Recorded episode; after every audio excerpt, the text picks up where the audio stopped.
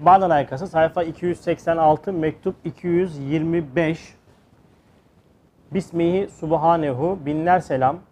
Siz maddi rütbenizden çok yüksek manevi rütbeniz iktizasıyla ayrı ayrı yerlere gönderiliyorsunuz. Kime söylüyor bunu? Hulusi abiye. Hulusi abi malum albay emeklisi. Maddi rütbeniz var diyor ama esas olarak sizin manevi rütbeniz var ve siz o manevi rütbe yüzünden bir yerlere sevk ediliyorsunuz, bir yerlere gönderiliyorsunuz. O yerlerin sana ihtiyacı var. Hiç merak etme. Senin Risale-i Nur hakkında mektupların çok talebe yerinde senin bedeline hizmet-i nurede çalışıyorlar. Birinciliği daima sana kazandırıyorlar diyor Hüs- e, Hulusi abi. Yani Hulusi abi Üstad'dan çok uzak. E, zaten askerlik hasebiyle sürekli yer değiştiriyor. Tabii bir yerden bir yere geçince de Üstad'dan gitgide uzaklaşma hadisesi olunca da bu noktadan da bir üzüntü e, duyuyor. Üstad diyor ki sizin maddi rütbenizden ziyade manevi rütbeniz var. Yani sizin bir yerlere gitmeniz askerlik hesap yani zahiri e, bağlı olmuş olduğunuz askeri e, kuruluşun yüzünden değil. Bağlı bulunduğunuz manevi askerinin iktizasınca siz yönlendiriliyorsunuz. Yani adeta bir hizmet imaniyede Hizbullah'sınız. Yani Allah'ın askeri. Hizbullah kavramının manası budur. Yani şu anda terörle yan yana konulmuş olan örgütten değil. Hepimiz değil mi? Hizbullah'ız yani Allah askeriyiz. Allah askeri gitmiş olduğu yerde o da askerlik vazifesini ifa eder. Ne yapar Allah'ın askeri? Hizmet eder, kitabını okur, Kur'an'ını okur, hizmetini yapar, insanların imanı için koşturur. Üstad da Hulusi abinin böyle sevk edilme hadisesini bu zaviyeden değerlendiriyor. Biz de bu noktadan bakacağız. Ben bir yere gittiğimde, evet kardeşim ben bu manevi rütbemi unutmayacağım. Ne demek manevi rütbemiz var mı bizim? Veraset-i nübüvvet makamında hizmetkarlarız kardeşim. Manevi rütbemiz hizmetkarlıktır bizim ya. Ben bir yere gittim mi orada hizmet etme gayesini güdeceğim. Ne yapmam lazım? Mesela atıyorum Bursa'ya gittim. Bursa'ya giderken benim alemimde hizmet olacak. Orada dershane nerede? Kimle irtibatı kurabilirim? Ne yapabilirim? Tatile gittiğimde de öyle. Tatile giderken sen söyle tatili katil yapmayacaksın kardeşim. Hizmetkarını unutmayacaksın. Bak şu şu noktada şu mektupları ben nerede çalışmışım? Simav'da çalışmışım. Çiftgöl'de çalışmışım. Ben şifa niyetiyle şey kaplıcaya gittik. Orada defterimiz, kitabımız Müslüman gitmiş olduğu yere hizmetkarlığını unutmayacak yani. Tabii tabii. Bu vazifemiz bizim ya. Bunu bırakmayacağız. Aynı Hüsrev abinin, Hulusi abinin yer değiştirmesine mukabil biz de yer değiştirdiğimizde bu şuuru alemimizde tutacağız. Yani ben manevi bir vazifem var. Hem kendim hem insanları iman eğitimine tabi tutmam lazım. O yüzden de o şuurla gideceğiz. Yer değiştireceğiz. Tabii ki. Heh, o mana hicret olur. O zaman taatı olmaz, hicret olur. Allah razı, Allah razı olsun. Evet. Evet kardeşiniz diyor Said Nursi bu mektubunda.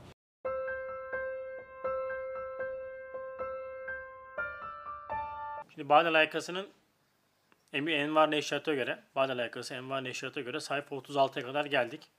Bu mektup buraya kadar genelde Hulusi abinin mektupları var. Ben de bugün bir Hulusi abi kimdir diye ufak bir araştırma yaptım. Ben de bilmediğim çok ondan sonra hayatından kesitler var. Öncelikle bir Hulusi abi tanıma noktasında birkaç noktayı e, beyan edelim. Hem de Üstad'la tanışması, ondan sonra sair hayatının devrelerini öğrenmiş oluruz. Hem de hayırla yad etmiş oluruz. Barla Sıddıklarından olan Hulusi Bey 1896 yılında Elazığ Harput'a dünyaya gelmiş. 25 Temmuz 1986 yılında Elazığ'da vefat etmiş. Yani 1896'da doğuyor, 1986'da 90 yaş. vefat ediyor. 90 90 yaşında vefat ediyor. 90 yaşına kadar yaşamış elhamdülillah. Kabri Harput'taki aile mezarlığında. Elazığ'da yani. Babası Mehmet Efendi de subay olan Hulusi Bey, Kuleli Askeri Lisesi'nden sonra Harp Okulu'na devam etti. Asker kendisi subay. Burada okurken Birinci Dünya Savaşı çıkınca Çanakkale ve Kafkas cephelerinde savaşlara katılmış. Çanakkale cephesinde 3 yerinden, yüzünden, kolundan ve göğsünden yaralanmış Hulusi abi. Gazi yani.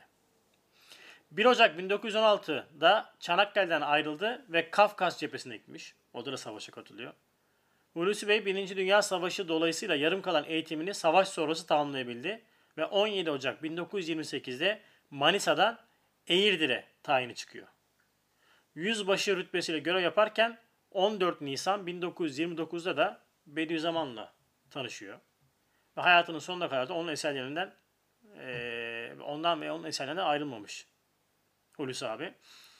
Bediüzzaman Said Nursi ile ilk duyduğunda şeyh zanneden Hulusi Bey Üstad'la ilk tanışmaya gidiyor ondan sonra kendisini şeyh işte bir tarikat şeyhi olarak zannediyor. Hulusi Bey ona e, intisap etmek amacıyla birkaç arkadaşıyla beraber ziyaretine gitmiş. Onu götüren Şeyh Mustafa isimli mübarek bir insandı. Ayrıca kafilede Vecelle Hüseyin, Müderris Mustafa, Emireli Mehmet, Demirci ustası da vardı. Barla'ya üçüncü gidişinde Bediüzzaman Hulusi abinin kolundan tutup odada gezinir gibi yürürler. Bu esnada kardeşim ben şeyh değilim. Ben imamım.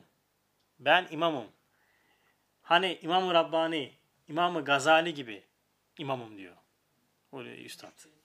Yani e, sen söyle imam olduğunu demek ki e, farklı bir şeyh olmadığını, farklı birisi olduğunu ifade etmiş üstad kendisine. Üstad uzaklığın alameti olan mektuplaşmak adetim değildir. Fakat sen yaz demesi üzerine kendisine mektuplar yazmaya başlar Hulusi abi. Bu mektupların çoğu Bağdat layıkasında yer almaktadır. Şu anda okuduğumuz Bağdat layıkasında bunlar mevcut birçoğu. İlmi, irfanı, keskin zeka ve kavrayışıyla Bediüzzaman'a seçkin bir muhatap oldu. Hulusi Bey'in Risale-i intisabı Risale-i önemli bir kuvvet teşkil etmiştir. Bediüzzaman küçük hizmetleri bile büyük görüyordu. Bunda elbette talebelerin şey, teşvik etmek isteği de vardı. Hulusi Bey'in Eğirdir'den tayini çıkmıştı ve doğuya gidecek. Hulusi abi. Üstad'dan ayrılacağı için çok üzülüyordu. Üstad onun üzüldüğünü anlamış. Bir gün yanına ziyaretine gittiğinde askerce hitap ediyor Hulusi abiye. Emrediyorum. Merak etmeyeceksin, üzülmeyeceksin diyor. O anda Hulusi abinin bütün üzüntüsü, gam ve kederi kayboluyor. Hulusi Bey 1944'te albaylığa terfi edip 1950'de Denizli Askerlik Şubesi Başkanlığından albay rütbesiyle emekli olmuş Hulusi abi. Hulusi Bey ilk görüşmenin üzerinden yaklaşık 20 yıl geçtikten sonra 1950'de Bediüzzaman'ı Emir Dağı'nda ziyaret etti. Bu görüşmeleri çok hasta olduğu için 20 dakika kadar sürmüş. Bak ne kadar az görüşüyor Hulusi abi. Kaç yıl geçiyor? 50, eee, 20 yıl sonra değil mi? 20 yıl geçtikten sonra. 20 yılda da 20 dakika. Yani bir yıla bir dakika görüşmüş. Bediüzzaman bu görüşmesinde Hulusi Bey şunları söyleyecektir. Şimdi seni bırakmam ama karşıdaki kahveden gözetliyorlar. Şimdi git sana sorarlarsa duydum da geldim ama dedikleri gibi değilmiş de o şekilde tembih et yani ondan sonra. Hulusi abi, Hulusi abi de bu konuda şöyle yorum yapmış. Bu şekilde söylemekte hem yalan konuşmamış olmamı istiyor hem de diyor ondan sonra kendine ait tevazusunu gösteriyor. Ve bir beni de korumuş olduğunu ondan sonra ifade ediyor Hulusi abi. Hulusi, ve, Hulusi Bey'in Üstad'la son görüşmesi 1957 yılında yine Emirdağ'da gerçekleşiyor. Son görüşmesi 1957 yılında olmuş. Bediüzzaman Hulusi Bey hakkında Nur'un eskiden hiç sarsılmayan muhlis bir kahramanı elbette dünyanın geçici, kıymetsiz, fani vaziyetleri karşısında telaş etmez, mağlup olmaz inşallah demekte. Bu şekilde görüşmüş. Ee, Üstad Hulusi abi bunları söylemiş. Bediüzzaman ifadesiyle mektubatın çoğu, lemaların bazıları ve sözlerin son kısmı Hulusi Bey'in iştiyak ve gayreti ve çok yerinde pek önemli soruların cevapları olarak kaydedilmiştir. 32. söz falan da mı? Yok sonlara diyorsan. Şey, münkirler çok ileri gittiler. Ne vakte kadar ve hala külü şeyin kadir diyeceğiz diyorlar. Herhalde o kısım Hulusi abinin e, sorusu olabilir. Hulusi Bey Bediüzzaman'a sorduğu so- sorularla derya gibi ilim irfan sarayının kapılarının açılmasına vesile olmuştu. Nurların bu ilk aziz talebesi için Bediüzzaman bir mektubunda şöyle yazıyordu. Siz maddi rütbenizden çok manevi rütbeniz iktizasıyla ayrı ayrı yerlere gönderiliyorsun. O yerlerin sana ihtiyacı var. Hiç merak etme. Senin Risalet-i Nur hakkındaki mektupların çok talebe yerinde senin bedeline hizmet-i çalışıyorlar. Birinciliği daima sana kazandırıyorlar diyor. Hulusi Bey nur hizmetindeki yeri şöyle belirt- belirtilmektedir. Hulusi Bey benim yegane manevi evladım, medar tesellim ve hakiki varisim ve bir dehayı nurani sahibi olacağı muhtemel olan biraderzadem Abdurrahman'ın vefatından sonra Hulusi aynen yerine geçip o merhumdan beklediğim hizmeti onun gibi ifaya başlamasıyla ve ben onu görmeden epey zaman evvel sözleri yazarken onun aynı vazifesiyle muvazzaf bir şahs-ı manevi bana muhatap olmuşçasına ekseriyeti mutlaka ile temsilatım onun vazifesine ve mesleğine göre olmuştur. Demek oluyor ki bu şahsı Cenab-ı Hak bana hizmeti Kur'an ve imanda bir talebe, bir muin tayin etmiş. Ben de bilmeyerek onunla onu görmeden evvel konuşuyormuşum, ders veriyormuşum. Mukaddemede geçiyor bu Barla Yakası'nın. Bilmeden konuşuyormuşum diyor da abi. Bilmeden konuştuğu birini ilk gördüğü zaman çekip ben imamım der mi ya? Yani İşte yani bir şey ifade etmek için ondan sonra söylüyor. Ee, Hulusi abi intihap yani seçilmiş özel bir ikram ilahi mahsur olmuş yani elhamdülillah. O da bu ikram ilahiye tam anedarlık yapmış. Ayrıca 27. mektup olan layıkaların meydana gelmesine ve ona başlamasına onun hararetli ve çok halisane mektupları vesile olmuştur. Hulusi Bey'in Nur derslerinin ilk talebesi olmasından sonra geçen zaman içinde ordunun bak ordunun mümtaz askerlerinden ve subaylarından birçok bahtiyar kimse nurlara talebe olmuşlardır. Asım Bey, Refet abi. Asım Bey'e vesile oluyor değil mi? Mi? Asım Bey, Refet abi de askerler kendisi. Ve başkaları da vardı mutlaka. Üstad hayatının son senelerinde Hulusi Bey'e kardeşim sen ilk zamanlarla çekirdektin şimdi ağaç oldun demiştir. Haşir Risalesi'nin ilk sayfasında ise Üstad Bediüzzaman ilk talebe ilk muhatabına Hulusi Bey'e hitaben şöyle diyordu. Uhrevi kardeşim Hulusi Bey'e hediyemdir. Özel kitap gönderiyor Üstad kendi e, yazarak, imzalayarak tabiri caizse. Hulusi Bey 1916'da Kafkas cephesinde harpteyken Kerküklü Şeyh Rıza Te- Talebani'nin damadının kaderi tekkesinde odasında asılı duran şu Farisi kıtayı almış ve bunu Bediüzzaman'a Bediüzzaman'ı tanıdıktan sonra ona göndermişti. Mealen ya Resulullah ne olur ashab-ı keyfin köpeği gibi ben de senin ashabın arasında cennete gireyim. O cennete gitsin ben cehenneme reva mıdır? O ashab-ı keyfin köpeği ben senin ashabının köpeğiyim. Sahabe bahsinde 27. mektup.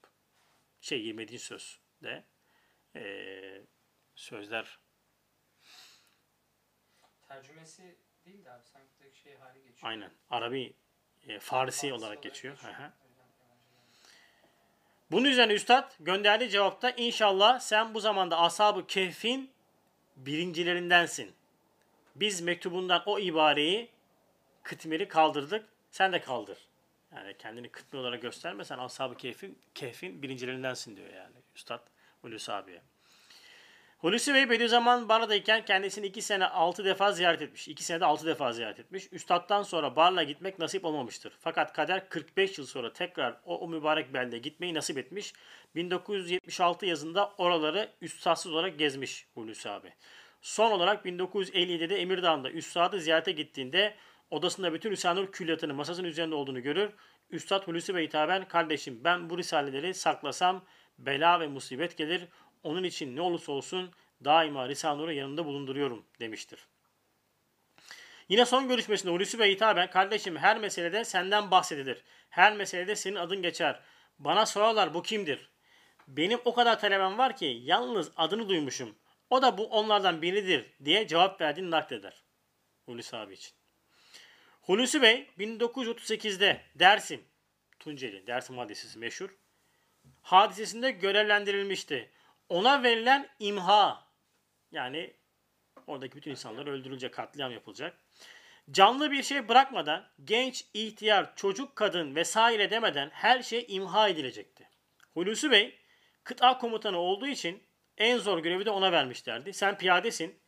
Seni topla takviye etmek gerekir dediler. Bunun üzerine Hulusi Bey'in müthiş bir üzüntü kapladı. Üstadına durumu yazıp nasıl sorsun ki? Ama Hazreti Üstad onun bu üzüntüsünü uzaktan hissetmişti. Tam babasıyla vedalaşmıştı ki hizmetinin hizmet elinin koşarak getirdiği mektubu okuyunca hayretler içinde kaldı. Üstad mektubu Kastamonu'dan Ülgüf müftüsü olan kardeşi Abdülmecit vasıtasıyla gönderiyordu. Hulusi'nin bir gailesi var diye hissediyorum. Merak etmesin. Risale'nin şakirtlerine inayet ve rahmet, nezaret ve himayet eder. Dünyanın meşakkatleri madem sevap verir geçerler, o musibetlere karşı sabır içinde şükürle metanetle mukabele edilmek gerektir.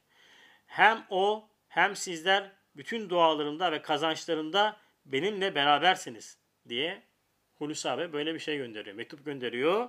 Hulusi Bey görev yerine gittiğinde bölge halkının dağlara, mağaralara çekildiklerini görmüş, rahmeti ilahiye yardımına yetişmiş ve onun elini kana bulaşmadan kurtarmıştı. Cenab-ı Hak bak nasıl muhafaza ediyor üstad da duasıyla. Boş yere birkaç top falan atıyor bence. Hmm, öyle yani geliyor bir, bir sıkıntı olmadan. Hulusi Bey Eskişehir hapsine çok üzülmüştü. O olayı ikinci bir Şeyh Said olayı ile göstermek istemişlerdi o zamanki idare. Hulusi Bey bir müşkili olduğunda aradan birkaç gün geçmeden ilk gelen mektupla o müşkülünün halledildiğini belirtir. Yani sıkıntısı var. Üstad mektup gönderiyor. Sanki arada bir iletişim varmış gibi. Üstad hemen ondan sonra cevap veriyor. Bediüzzaman bir mektubunda Hulusi Bey'in şunları yazar. Aziz kardeşim beni merak etmeyiniz inayet Rabbani devam ediyor. Maişet cihetinde kanaat ve iktisat beni ihtiyaçtan kurtarıyor. Sakın bir şey gönderme. Sen 6-7 nefse bakıyorsun. Benim yarım nefsim var. Sen beni değil ben seni düşünmeliyim. Sabri'nin mektubu ona yetişmemiş. Sen ve Hulusi benim her bir amali uhrevimde hissedarsanız mahzı Ramazan'da kazanç bire bindir. Siz de bana duanızla yardım ediniz. Diye ondan sonra bir mektup gönderiyor. Hulusi Bey önceleri Muhammed Küfrevi'ye bağlıydı. Bu maneviyat rehberinin halifelerinden Alvarlı Muhammed Efe Efendi ile irtibatları vardı. Hulusi Bey bir mektubunda geçmişiyle ilgili şunları anlatır. Taharri hakikat ile ömür geçirirken mukadderat bu asi bir çareyi 5 sene evvel Şah-ı Nakşibend Hazretlerinden Muhammed Küfrevi Hazretlerine doğru açılan Tarik, Tarik-i Nakşibendi'ye ithal eylemişti. Sonra muvakkat bir küsuf neticesi olarak yol kaybolmuş, zulmet ve dikenler içinde kalınmış, nurlu sözlerinizle zulmetten nura, girdaptan selamete, felaketten saadete çıktım. Nerede geçiyor bu mektup? Kaçıncı mektup? 10. mektup. Tahari hakikat ile ömür geçirirken mukadderat bu biçareyi 5 sene evvel Kaç? 32 Ş- mi 32 mi? Sayfa sayfa 32. Sayfa 32'de geçiyormuş bu mektup. Evet. Hulusi Bey 1944'te albaylığa terfi etti. 1950'de Denizli Askerlik Şubesi'nde başkan, Askerlik Şubesi Başkanlığından albay rütbesiyle emekli oldu. Birinci talebenin ondan sonra hissiyatı bu.